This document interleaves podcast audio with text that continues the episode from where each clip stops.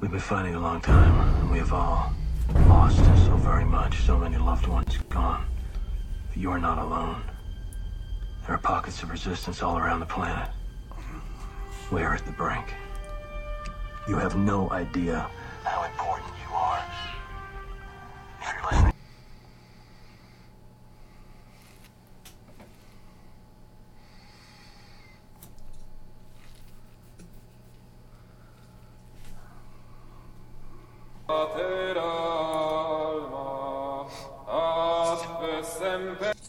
Everybody, Steve with Sense coming back with our first guest of the podcast, the history of the podcast, our friend Jonathan Arrington.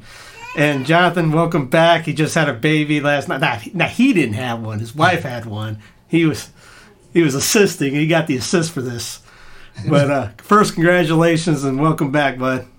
Thank you, thank you. Always great to hang out with a, friend from South Carolina. Yes, yes.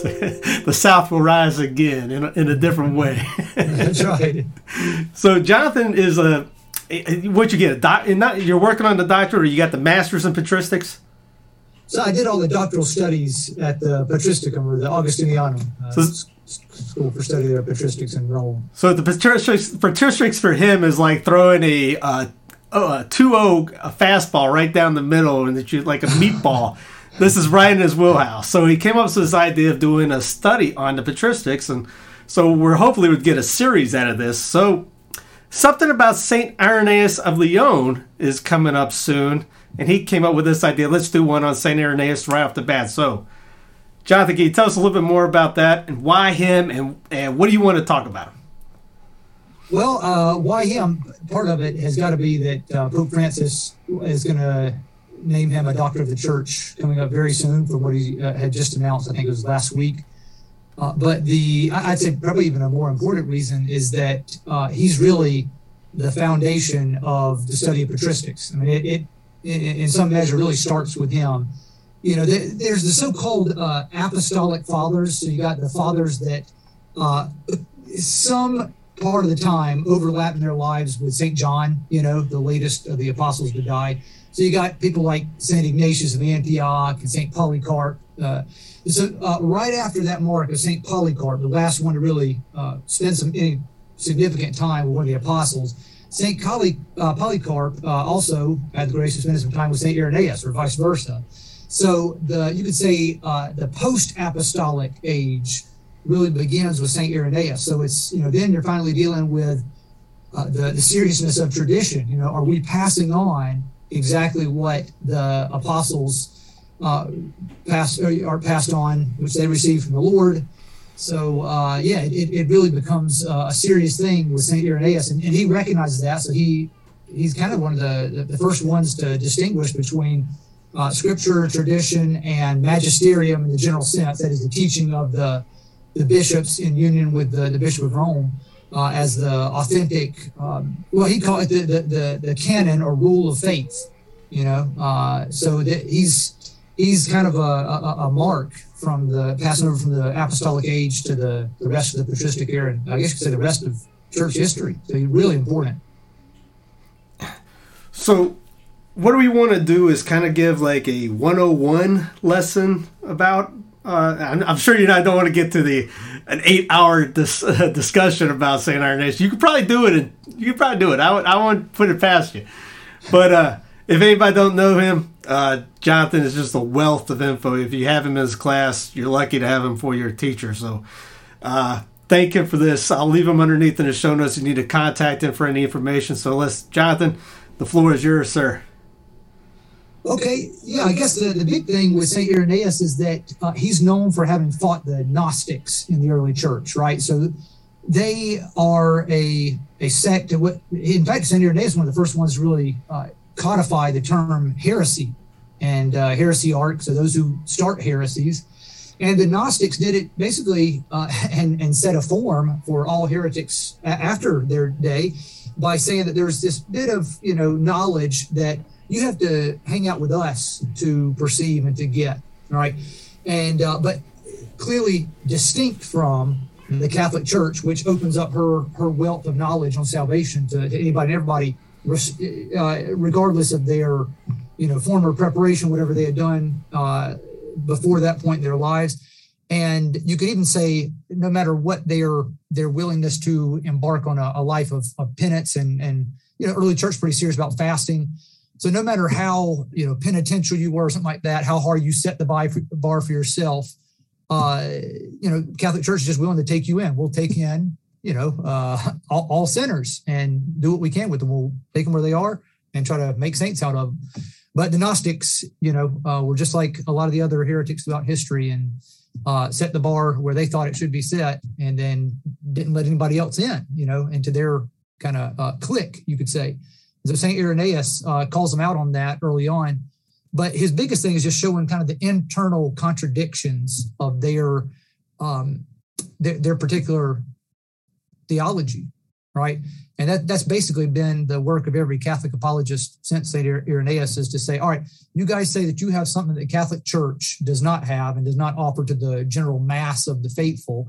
Tell us a little bit more about it, or you know, let's let's take what you said about it and let's examine it. And so he does it, you know, with the same kind of fine tooth comb that St. Thomas Aquinas and others will do, St. Robert Bellarmine will do later on. And he just, he finds the internal contradictions, you could say kind of the uh, cognitive dissonance, you know, between what they're even uh, saying and doing, you know, and um, that that's his big thing. And uh, it's kind of providential too that uh, Pope Francis would want to name him a doctor of the church because St. Irenaeus uh, kind of got a bad rap over the last uh, what we say, maybe 40, 50 years, because um, not too long ago, uh, the Gospel of Thomas, the, uh, the, the fullest version we have of it, pretty much complete version, Gospel of Thomas, and a few other Gnostic uh, texts were found you know, buried somewhere up in northern Egypt. And a lot of religious scholars, especially like the Ivy League uh, religious scholars, quote unquote, uh, wanted to make a big deal out of it and, and say that you know these people had been maligned before and we just we weren't giving them a, a chance. But I mean, come to find out, Saint Irenaeus, I mean, uh, like like Saint Thomas Aquinas, he laid out their arguments better than they did. It seems like, uh, and was you could say he was charitable with them about uh, what they were saying and trying to give them some benefits of the doubt. But he he just pointed out something that's been the case with almost every single heretical group too, is that they nine times out of ten they end up setting this this really high bar in regard to uh, continency and, and, and sexual relationships. And 99 times out of 100, maybe even, they end up not only uh, not uh, following up with what they demand of others, especially their, their higher ups, but I mean, not going along with the, the 10 commandments, just in general, like six and the ninth commandments. So he, just, he brought that up, but uh, you could count on the um, authoritative religious scholars at the Ivy League schools to, to not take too kindly to that. So they didn't. Like there's this um, there, there's a famous female scholar, uh, kind of feminist theologian, I think is what she probably called herself, who just I mean what going into Saint Irenaeus like there's there's no tomorrow. Um, and you know, saying that he was just too hard on the Gnostic, so on and so forth, and just basically used him as a, a punching bag, you know, of sorts. But um, I mean, turns out most most people kind of after the fact, after this um, this uh, attack on Saint Irenaeus, they, they start reading through these documents at Nag Hammadi is what it's called, Nag Hammadi up in uh, uh, northern Egypt. They, they start looking through the stuff and think, you know what? I mean, it seems like uh, Saint Irenaeus did kind of he he gave him a, a, fair shot, you know. And this Dr. Pagels from uh, from Harvard or Princeton, I can't she either went to Harvard and taught at Princeton or vice versa. Um, that she she was actually you know uh, took aim at, at Saint Irenaeus without without reason. So that that's kind of the the backdrop is that Saint Irenaeus has had um, some folks coming after him hard and heavy uh, ever since that the discovery of the uh, Nag Hammadi Gnostic documents up in uh, in um, northern Egypt and nevertheless, I mean, people were coming to see that he was he was pretty faithful about passing on what they had said and has um, has stood the test of time in that regard. But the biggest thing is that he he gives us the first cohesive theology of so many things. I mean, he's everybody's heard of the comparison between our Lord as the new Adam, right? Our Lady as the new Eve. That's Saint Irenaeus, right? So I mean, besides just the whole uh, scripture tradition and then magisterium or teaching of the success of the apostles as the uh, the proximate, you know, or immediate, and then remote rules of faith, as they're called. uh, you got him giving us the, the first sense of like how to make sense out of the Old Testament together with the New, right? It's this idea of the New Testament being, uh, you say, buried in the Old, right? And that the Old Testament is just revealed in the New. This is all St. Irenaeus. He says it, you know, uh, pretty quickly and in, simpler form, maybe than some later authors would. But uh, a lot of these later authors admit, I got this from St. Irenaeus, you know, in his uh, Adversus Haereses. So uh, that's that's kind of the the main part of of why he's so important. Wasn't he one of the first ones to write the popes in order? So he, that, that's right. He did start uh, talking about the, the, different popes, what they had done, stuff like that. And um, a, a, lot of what we have from his uh, interactions with the popes and his listing of the popes comes to us kind of indirectly because it comes through Eusebius of Caesarea. But yeah, I mean, yeah, you're right. He's the one that that, that talks about uh, the the lineage of the popes. And in fact, that's a good point because uh, uh, Eusebius, you know, his ecclesiastical history, he talks about how you know uh, Saint Irenaeus got to be named bishop of uh, of Lyon, you know, basically modern day Lyon, uh, by t- taking a letter to the Pope. You might be thinking, like, why does somebody travel all the way from ancient Gaul? You know, it's it's not a, an easy trip. Uh, so why why is he sent there as as a still as a priest to go kind of present papers to the Bishop of Rome? Well, because the Bishop of Rome had a, a central role in the governance of the entire church. And so that's why then uh, some years after he's uh, named bishop there in Lyon, by the then Pope. He's going to write to Pope Victor and, and talk about uh, kind of a big liturgical uh, controversy of his day. Uh, basically, folks kind of celebrating Easter on different days. and it's called the Quart, uh, Quartodeciman controversy, or basically whether or not to celebrate Easter always on the 14th day of Nisan, uh, not the car, you know, but the, uh, Hebrew month.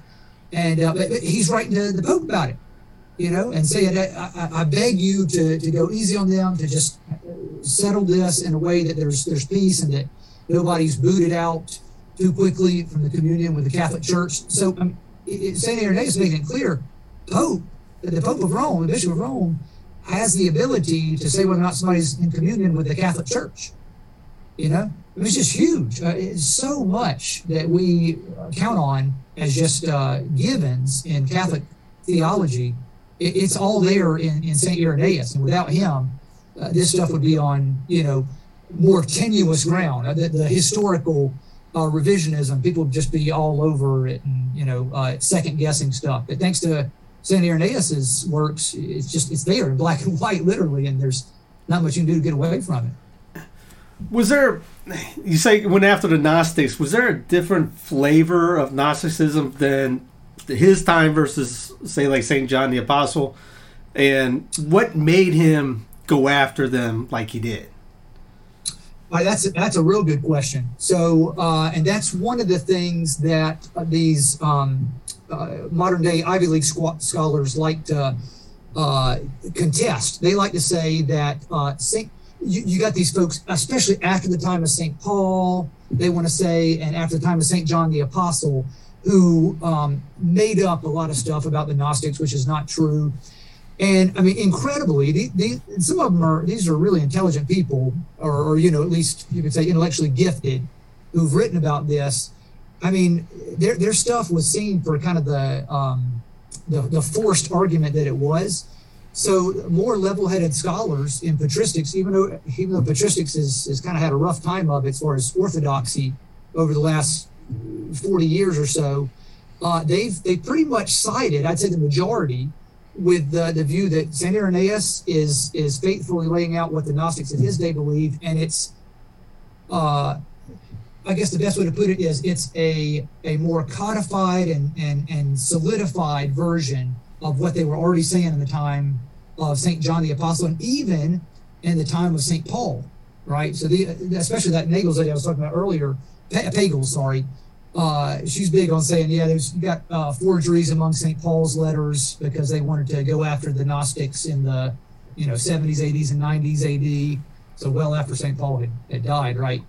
Um, but incredibly, I mean, because there, there's not a lot of uh, encouraging news sometimes out of the orthodoxy of the patristic scholar of our day, but that's one of them. I think is that they they just said, yeah, I mean, we, would like to believe you basically, um, but yeah, it seems like Saint Irenaeus is, is, is being pretty faithful here, uh, just in, in, giving him a, a, fair shot, comparing what was discovered there in Upper Egypt, Nag Hammadi, and what he wrote. Well, he seems to be pretty much on the ball here, and um, especially with the main point that the Gnostics were pretending to have a knowledge that you could only get through them and only through their certain ascetical practices, right?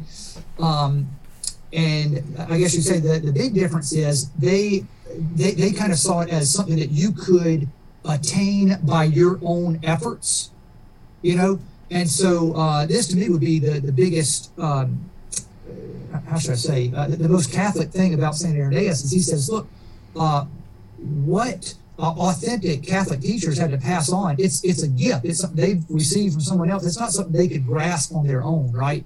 It's not something. If I fast enough, or if I do this, or if I do that, if I check off all these boxes, then God's going to automatically give me this this sort of uh, higher level of knowledge. No, it's just it, it's a gift, and then revelation that was given to certain the apostles, a gift to them, and they were humble enough to recognize it, receive it, and then pass it on. But it's not something you can you know attain or obtain by uh, just checking off the different ascetical practices that you you know. Saint Irenaeus is big on on uh, ascetic practices, right? Uh, fasting and, and prayer. Uh, and talks about it all the time. He's just that's not some sort of automatic. Uh, thereafter, you're always going to get a certain level of gnosis or knowledge. You know, that's going to be uh, in demand by everybody. Was it kind of like a spiritual works only idea? Uh, you, you, could say that, yeah, yeah. And so that's why, you know, uh, some of the more poignant things in sacred scripture about the necessity of faith and then even obedience to the faith. You know, that famous term uh, from St. Paul, obedience to the faith. Uh, that's that's something that you know these scholars that want to say that these were later Pauline controversies, and it didn't actually. The Gnostics weren't alive during the days of St. Paul or St. John. Uh, it's probably something that, that eats at them, right? Uh, that um, obedience to faith and actually faith itself uh, was was critical for the passing on of the faith from the very beginning. Uh, and I, I, dare say I was just uh, talking with a friend about this. It's something that also comes up in, in such a great expositor or explainer of the faith, like St. Robert Bellarmine. I was talking to somebody about this just recently um, from our, our friend Ryan Grant's recent articles on St. Robert Bellarmine. It's it's when you know you have a true doctor of the church is that humility just to say, here's what the greats, or St. Irenaeus, obviously it's mainly the apostles and, and St. Polycarp, but here's what the greats before me have said this this is in line with the truth of what the church still teaches. So here's what I'm passing on to others. It's just that these are geniuses. St. Robert Bellarmine, St. Irenaeus, geniuses, brilliant, but they're humble enough to just say, uh, "This comes from God." I'm not going to dare try to add or do or subtract from this because this is this is divine revelation. You know. What are some? Uh, I know you, you probably have his quotes in the back of your head. What are some uh, things that he said that could be apt for today that he was talking about back then? Um, well, yeah. In fact, I was reading through just today some of his uh, the fragments of his work. So, like some of the things that aren't in his main work called uh, Adversus Haereses or Against the Heresies. And it, oh my word, I was just underlining some great one-liners, and uh, they're, they're, all throughout there. You, you can find them if you look in you know the Patrologia Latina mm-hmm. or the Patrologia Graeca. You got the two different patrology sets by Migne, the famous uh, French collator of all the patristic artists. So his is in the Patrologia Graeca, his Greek father. But uh, one of the ones I underlined for myself, having you know six kids to raise and, and make sure they get good stuff right off the bat, is that the lessons we learn as children are uh, more forcefully implanted on the soul and become almost one with the soul. He's he's he's um, talking about this in one of his fragments there because talking about the influence that Saint Polycarp had on him as a child, and that St. John had on St. Polycarp as a child, right? So these, these first impressions that children have become almost one with the soul. He's, this was one of the other great ones, though, in that same uh, excerpt, the second excerpt of his fragments. He said, uh, the incredible thing is that heretics in, inside the church uh, dare to say things that folks outside the church would never dare to say, right?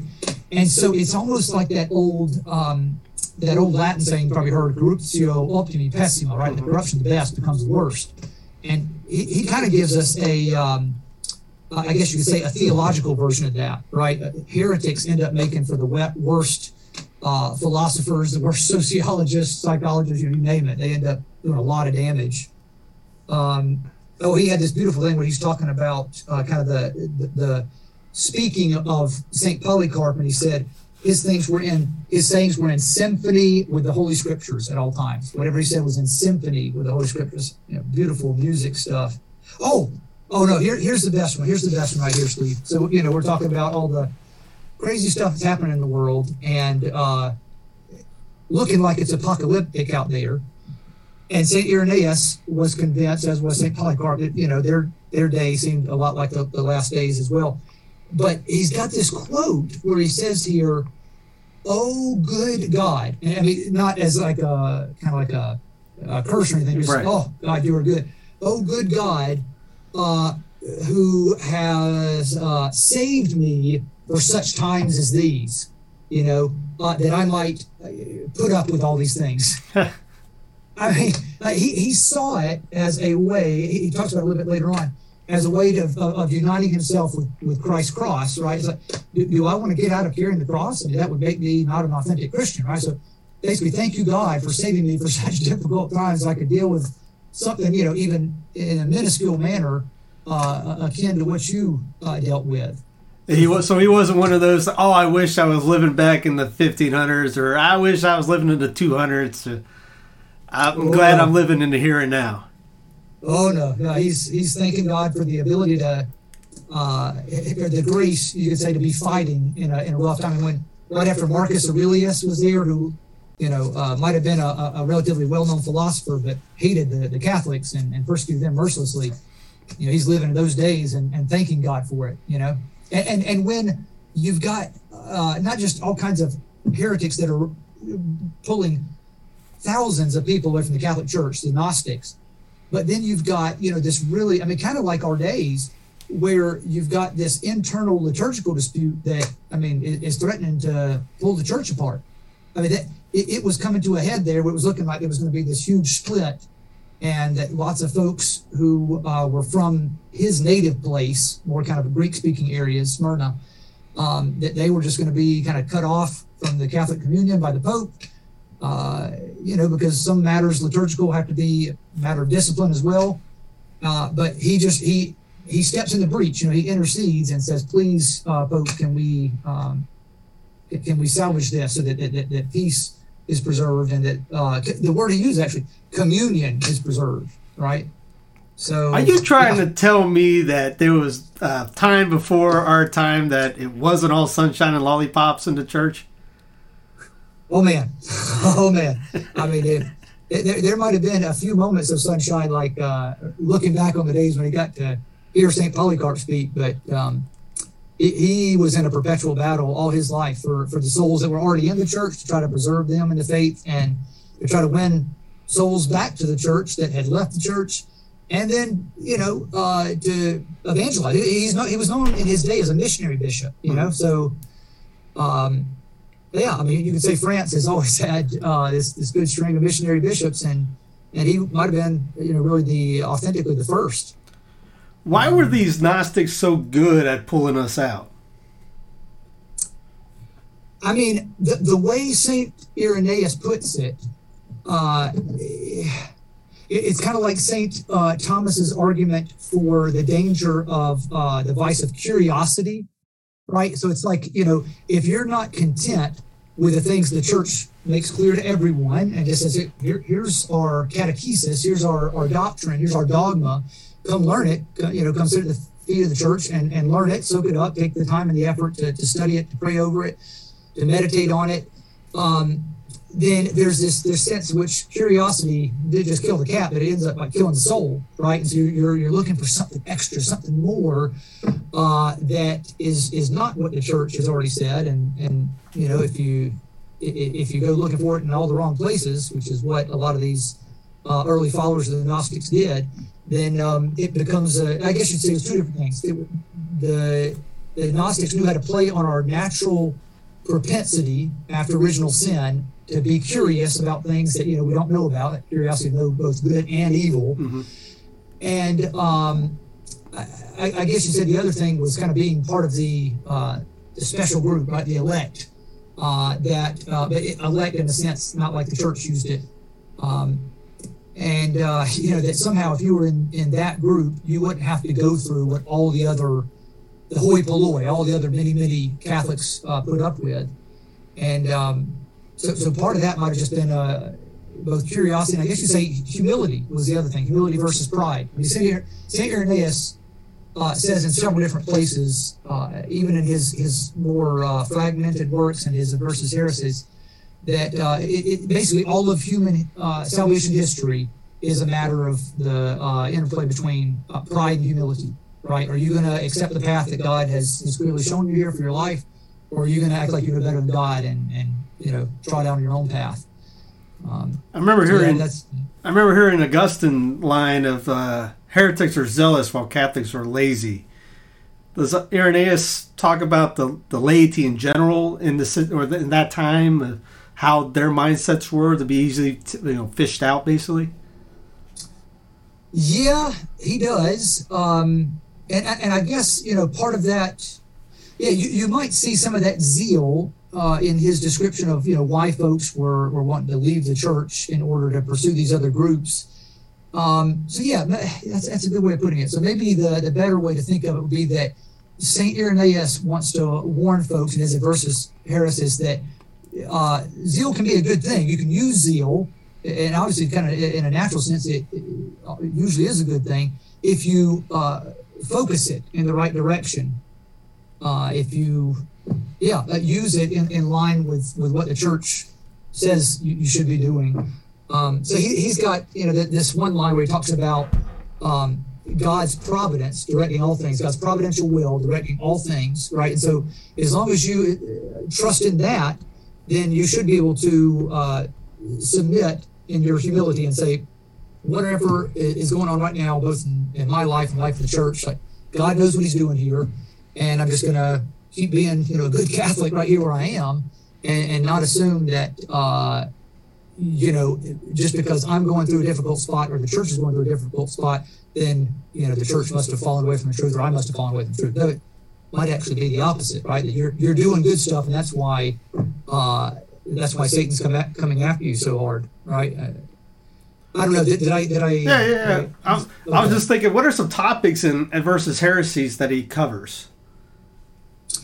Well, uh, I'd say the number one thing is he wants to show. Well, there might be a few number ones, but like one of the things is to show the cohesiveness between the Old and the New Testament, mm-hmm. Because you know you still don't have, uh, to a certain extent, an authoritative list of all the books of the Bible, right? He's going to quote from some of the uh, the books that, that uh, Catholics and, and, and Orthodox have kept the Protestants kicked out. But uh, his big thing is also to show that you know, there's a cohesiveness to, to both testaments together as part of uh, as he calls it over and over again, just the, the writings, right, the, the scriptures, uh, the things the church reads authoritatively as as what actually happened in salva- throughout salvation history. You know?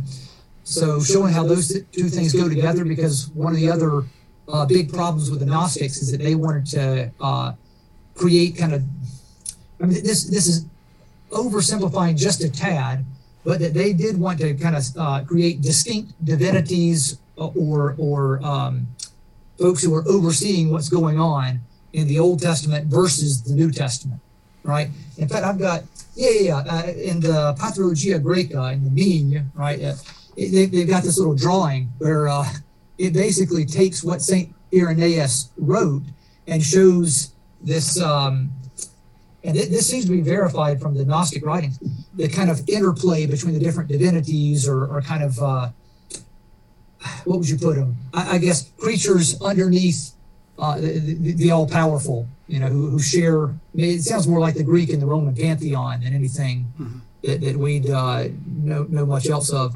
But just showing how that, that is that's ridiculous. You know, there, there to be too many fighting forces, and who's who's going to come out on top? The one that's most powerful. Why is the one that was most powerful in the Old Testament not the same one that's most powerful in the New Testament?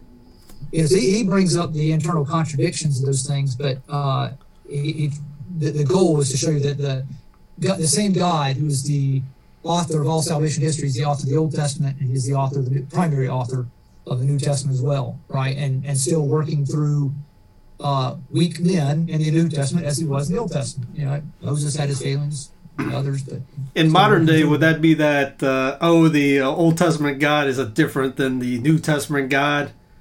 Oh yeah, yeah, yeah. yeah that was that was a, a clear uh, that was clearly in his aim was to combat that. Yeah, even back in the day. So like, so, so Cerinthus was who St. John was writing about. He was what? it Was an Ebionite? That was the spirit that the flesh. That's the whole point of the flesh. It was the flesh was bad, and, and there's the whole the spirit thingies and all this, and there's some kind of weird. I don't know. Everything just yeah. You, well, you get it. The spirit idea. No flesh, spirit yeah. bad, matrimony bad, suicide is good. Things like this. Was this kind of the same Baskin Robbins flavor or different? Uh, I mean, it, with a swirl. Yeah. A swirl. Just, yeah. So basically the same flavor, but uh, dressed up a little bit differently. Yeah. And um, that's why. Uh, I, I, I, guess, I like, what would the danger, the physical dangers of what they were talking about? Like, like these guys, a lot of these heretics were going, you know, like said, marriage was bad, suicide was a virtue, kind of inverted mm-hmm. everything. What were they doing all this inversions as well?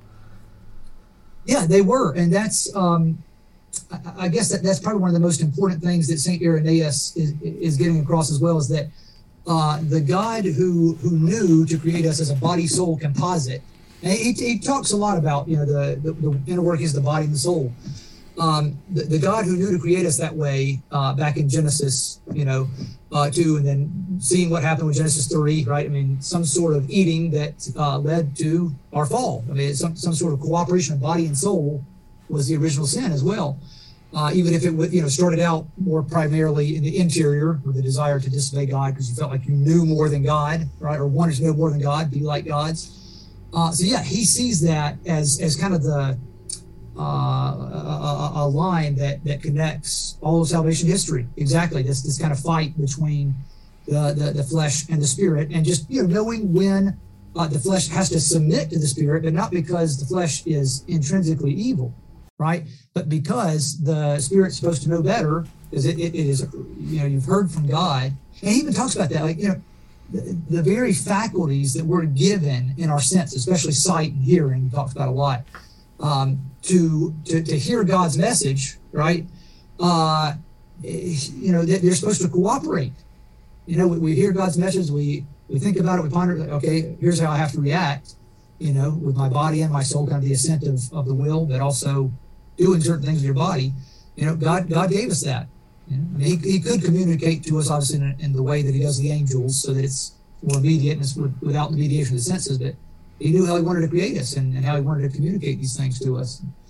So yeah, I, would say there's certainly uh, he's he's fighting a very very similar fight to the one that, that Saint John, even to a certain extent, Saint Paul's fighting about uh, these, uh, especially Saint Paul, like in the letters to Corinthians and things like that, about um, yeah, trying try to consider the flesh in some way, shape, or form just intrinsically evil, bad, or you know, got to fill in the blank with a synonym. I guess I don't know about this. How how successful was he? Because obviously, I don't think Gnosticism ended. Another version probably came up afterwards. But how was he on getting people back and maybe future arguments by people down down the road were using him? well, like obviously, like you know Bellarmine. But how successful so, was he? That's a great question. It seems like, uh, given how uh, the the arguments with the Gnostics are not too frequent after him, uh, it seems reasonable to conclude that he uh, was really, really successful, very successful. Someone wrote out what they believed, showed all the internal contradictions, and because you know the the elite of the Roman and Greek society, I mean, the Roman Empire, but a lot of them Greek speaking, and his work was translated into Latin at a very, very early date, very early. Some people even think maybe by you know under his supervision um, because the Romans and the Greeks were still pretty haughty about, you know, being seen as, as irrational or illogical, that, that would have been the ultimate insult. You know, like you're, you're a wussy or whatever else nowadays. That, for them, it would have been if you're uh, irrational, right? Especially after Marcus Aurelius, who was the emperor, um, kind of in the early days of Irenaeus' life. Um, so yeah, when he lays out uh, how inconsistent they are, it seems like he he struck a blow that was kind of the, the final death blow for them, at least at, at that time and in that spot of the, the Roman Empire, uh, because there doesn't seem to be a lot of fights with them later on. He, I mean, he's quoted a lot by later fathers, but um, you know, like a, like Tertullian, even who's not exactly a father, but you know, pretty important early church writer, quotes him a fair bit. Started out really good. Yeah, yeah, exactly, and, and that same kind of uh, um, anti-Catholic war on the flesh is what you know ends up driving him out of the church. But um, yeah, so it, it, it seems like he was pretty effective because the fight uh, was was elsewhere for the, for the most part after after he wrote this work, you know, and after it got out there. You mentioned the one website, and obviously Adversus Haereses. Uh, are there any other books or websites to go to to learn more about him? Um, so I, I know I checked on this at some point. I know LibriVox has the Adversus Haereses um, in English read out loud. So I think you can go through almost all of it, like listening to it even as, as, a, as a free audiobook. There was, let me see here. Uh, there, there I, I would look on uh, New Advent because I know that they were the only, the, the same website that has the Summa translated in English and, and the um, Old Catholic Encyclopedia, they had uh, some of his fragments translated into English, which are some, some really, really interesting and, and, short, you know, but it's interesting to hear what he had to say. And uh, his uh, demonstration of the uh, of the faith as well, which is kind of a, an early apologetics book. It's a, a good bit sh- shorter. So there's some of that on uh, the new Advent website, and I'm pretty sure that Documenta Catholica Omnia has the reference to you know the, all the different English translations of his works there. That, that that's a great site. That Documenta Catholica Omnia. It's got uh, basically any important Catholic writer. You can find their, their works there, and, and, usually in an English translation as well. I forgot about Jurgens. Oh yeah, yeah, certainly, certainly. Um, what would you like to leave people with? Uh, regarding Saint Irenaeus. Again, we've already gone to why he's important, etc., and the Pope about to make him a doctor of the church. But if you were to tell him, say, you need to study him because of X, Y, Z, and learn more about him, uh, what would you like in forty thousand words or less? here's what I'd say. So, I mean, clearly he was really intelligent. He had studied a lot. He had listened a lot to people who were who knew the faith really well. But you can tell that with him, it wasn't just an academic exercise. You know, it wasn't just so he could learn more, so he could refute somebody, and you know, like, hey, I, I came out on top in this this argument. You could tell that he meditated and and reached you know high level contemplation because he he sees things, and, and all you have to do is read Adversus Haereses, read a few of his little excerpts there on on uh, New Adam and New Eve, for instance, would be a great spot to focus on. And that he sees things in the, the plain text of sacred scripture that you know only come through some serious meditation.